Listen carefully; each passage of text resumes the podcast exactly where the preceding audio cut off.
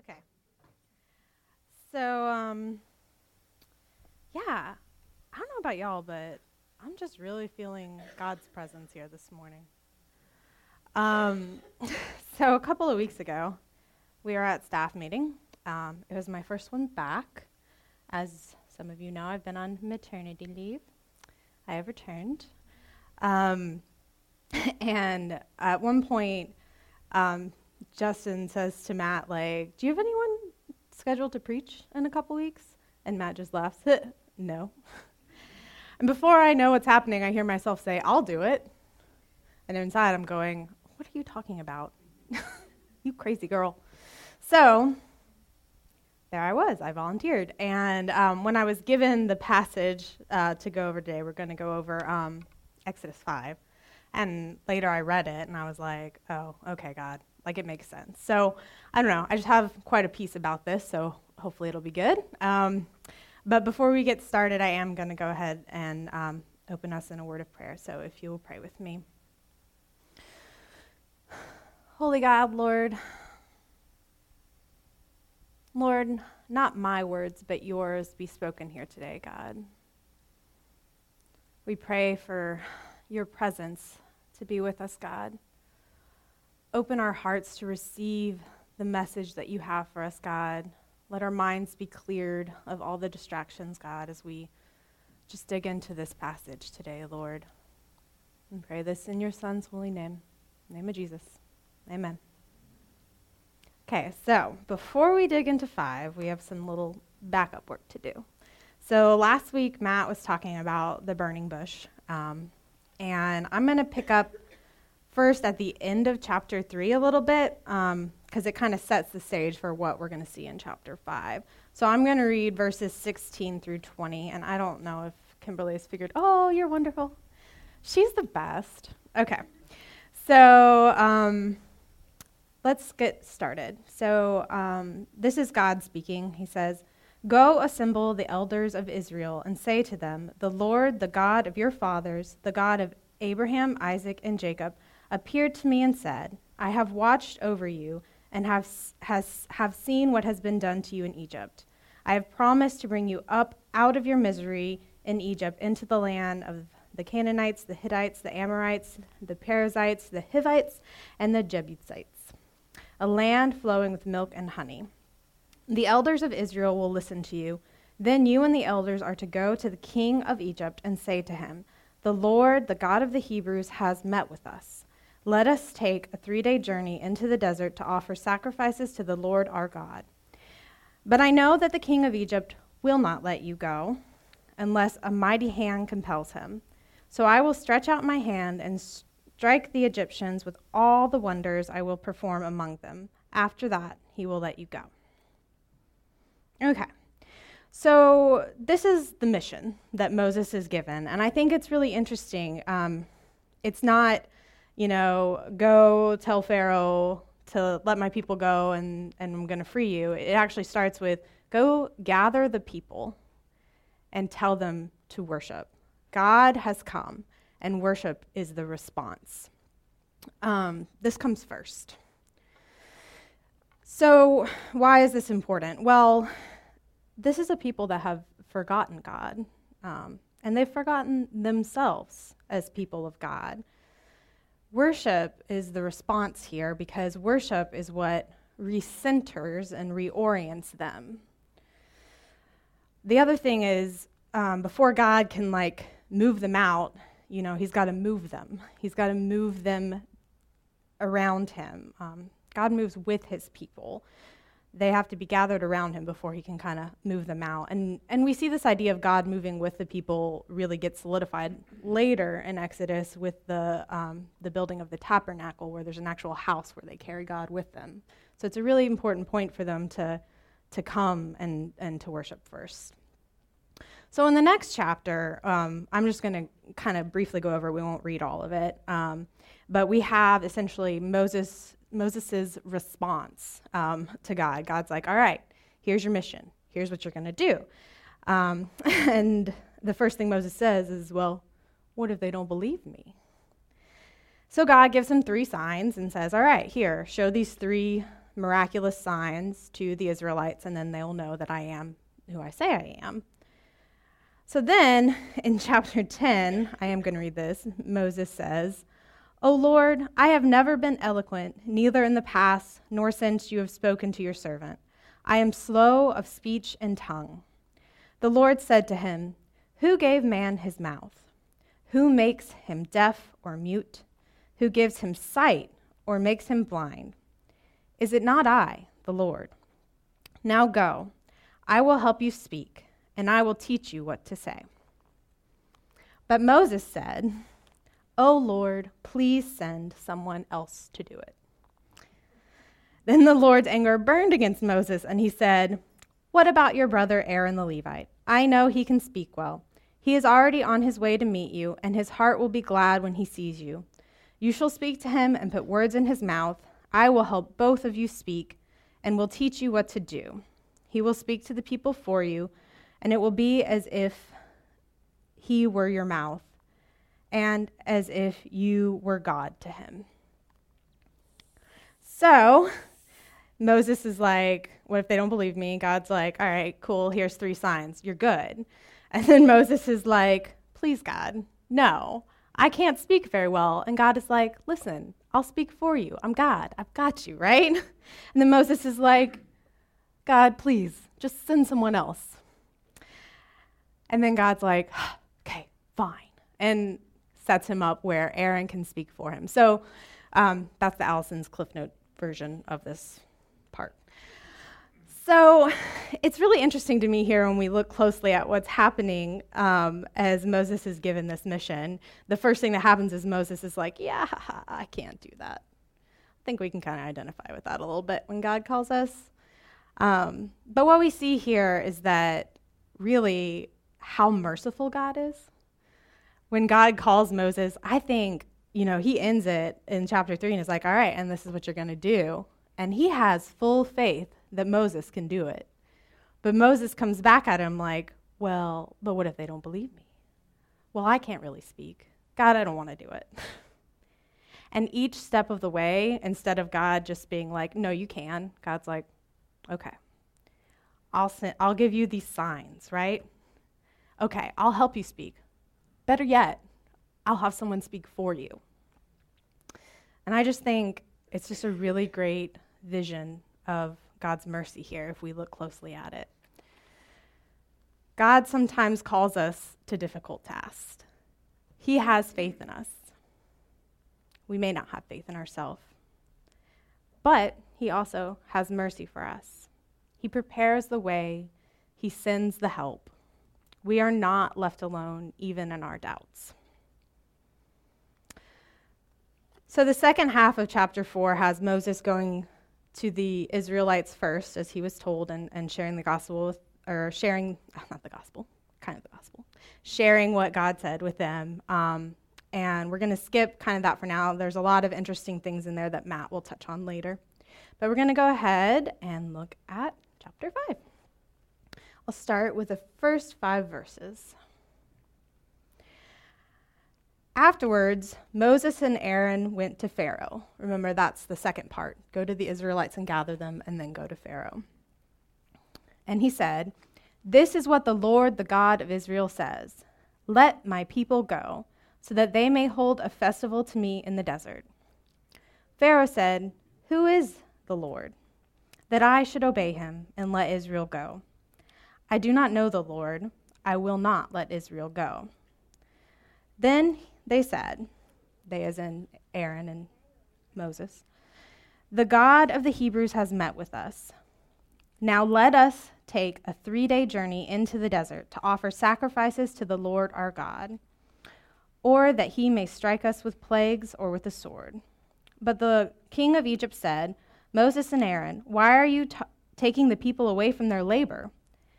Go back to your work. Then Pharaoh said, Look, the people of the land are now numerous, and you are stopping them from working. Okay.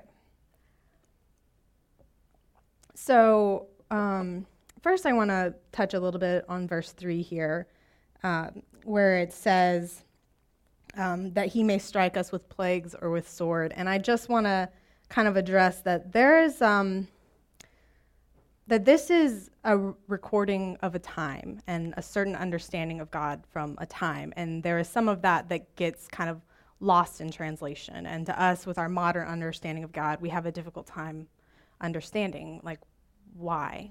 Um, but that's why I really wanted to draw attention to the themes of God's mercy that we see, um, to remind us that this isn't some distant old New Testament God that, or Old Testament God that we like don't know. It is the same God, the great I am, who is merciful and with us and is redeeming us.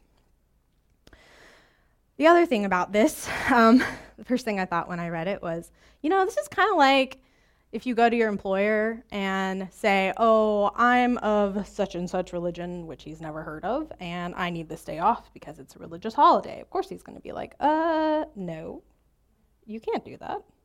I don't know what that is. That's basically what this is. Pharaoh has no idea what he's talking about. The Israelites haven't had a God, don't have a religion. But more than that, they're not supposed to. And what we see kind of in this last little bit in 4 and 5 is that there's a great cost to Pharaoh here. There, the Hebrews are an important part of the, the system that Egypt is operating under. Um, they, they're at the bottom level doing a lot of the work. And if they disappear for three days, it's like this system isn't going to work anymore. And so that's, you know, why he's like, uh, no, you can't do that. So let's read on. That same day, Pharaoh gave this order to the slave drivers and foremen in charge of the people You are no longer to supply the people with straw for making bricks. Let them go and gather their own straw, but require them to make the same number of bricks as before. Don't reduce the quota. They are lazy. This is why they are crying out, Let us go and sacrifice to our God. Make the work harder for the men so that they keep working and pay no attention to lies. Then the slave drivers and the foremen went out and said to the people, This is what Pharaoh says I will not give you any more straw. Go and get your own straw wherever you can find it, but your work will not be reduced at all. So the people scattered all over Egypt to gather stubble to use for straw. The slave drivers kept pressing them, saying, Complete the work required of you for each day, just as you had when you'd had straw. The Israelite foremen, appointed by Pharaoh's slave drivers, were beaten and were asked, Why didn't you meet your quota of bricks yesterday, or today, or bef- as before? Then the Israelite foreman went to appeal to Pharaoh. Why have you treated your servants this way? Your servants are given no straw, and yet we are told, Make bricks. Your servants are being beaten, but the fault is with your own people. Pharaoh said, Lazy. That's what you are, lazy. That's why you keep saying, Let us go and sacrifice to the Lord. Now get to work. You will not be given any straw. Yes, you, yet you must produce the full quota of bricks. Pause here. So this seems really harsh. um, but Pharaoh's message is kind of clear here, right? Your faith and your God are not important, right? They don't fit into the system here. You will work. And part of that is that he doesn't want them unifying under something. They are slaves to Egypt. Pharaoh is meant to be their God. That's how this system works. So if they're to go and leave and worship, like I said, the whole system kind of falls apart for Pharaoh. So I want to be careful how I proceed with what I'm about to say. So God help me here. There are systems in our lives as well that shape and organize our world. We're not slaves to them by force, like the Egyptians were to this system, but they do hold a certain power over us and our choices. And as I said before, when talking about worship, worship reorients us it changes how we participate in those systems. So if the Hebrews began to worship and align themselves under their own God, they would serve him first, not Pharaoh. This is in conflict with the system in place, um, and is why Pharaoh's response is so harsh here. It's not a simple request that Moses is making, it's actually really threatening to his way of life. And so that's why he comes down and he doesn't just deny them, but punishes them for even making the request. I think it can be threatening to us as well when worship changes us. We're comfortable with our systems and with the way that our world is organized. Let's be honest. And sometimes our faith calls us to subvert those systems, and our worship calls us to change our behavior. Now, I'm not standing here telling you that being Christian means overturning governments or starting a revolution. Please don't hear that. but what I am saying is this worship is not a passive act. It's the reorientation of your whole world with God at the center. And so it will change how you live. So let's take a look at kind of how this ends for, for Moses here in this chapter. In verse 19, the Israelite foremen realized they were in trouble when they were told, You are not to reduce the number of bricks required of you for each day. When they left Pharaoh, they found Moses and Aaron waiting to meet them. And they said, May the Lord look upon you and judge you. You have made us a stench to Pharaoh and his officials, and have put a sword in their hand to kill us. Moses returned to the Lord and said, O Lord, why have you brought trouble upon this people? Is this why you sent me? Ever since I went to Pharaoh to speak your name, he has brought trouble upon his people, and you have not rescued your people at all. Super cheery, guys. I imagine this hits kind of close to home for some of you. Because the truth is, following Jesus is, is not always easy. And some of you might have had moments where you're like, okay, God, so, you know, like, I love you, I'm following you, I'm serving you, and nothing is falling into place here for me. Nothing is changing. What is this about? And I think why we have such a problem when we encounter that in our lives or when things we're like serving, loving God, and doing everything right, and things don't go our way, it has to do with kind of the lies of our culture, right? We're kind of built around this idea of the American dream. Like, you work hard, you get yours. Um, and that has bled into our faith in a very toxic way um, with something called the prosperity gospel, which some of you might be aware of. Basically, it's that notion that if you have faith enough and you trust enough and you, you do, do right by God enough, that you'll get your reward. In this life, yeah. Um, but that's not at all what we are promised. And um, as we can see how things end here, that's not this story. See, the Exodus story is a story of God's redemption and mercy. Absolutely. But it's also a story of suffering. And it's not just before God came, and it's not just in this moment. As we continue on this book, the suffering for these people continues on and on, even as God is working on their behalf, and even as God is redeeming them.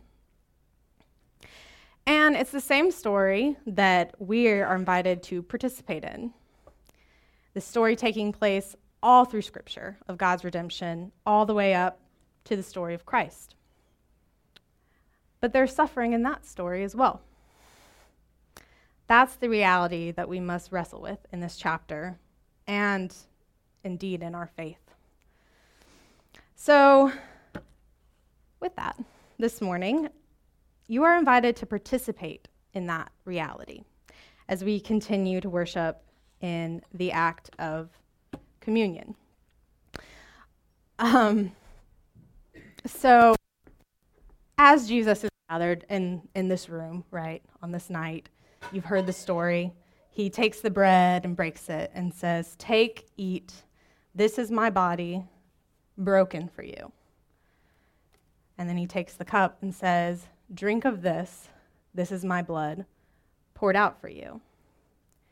And I imagine there were just a few in the room who were sitting there and thinking, What sort of crazy cult have I got caught up in?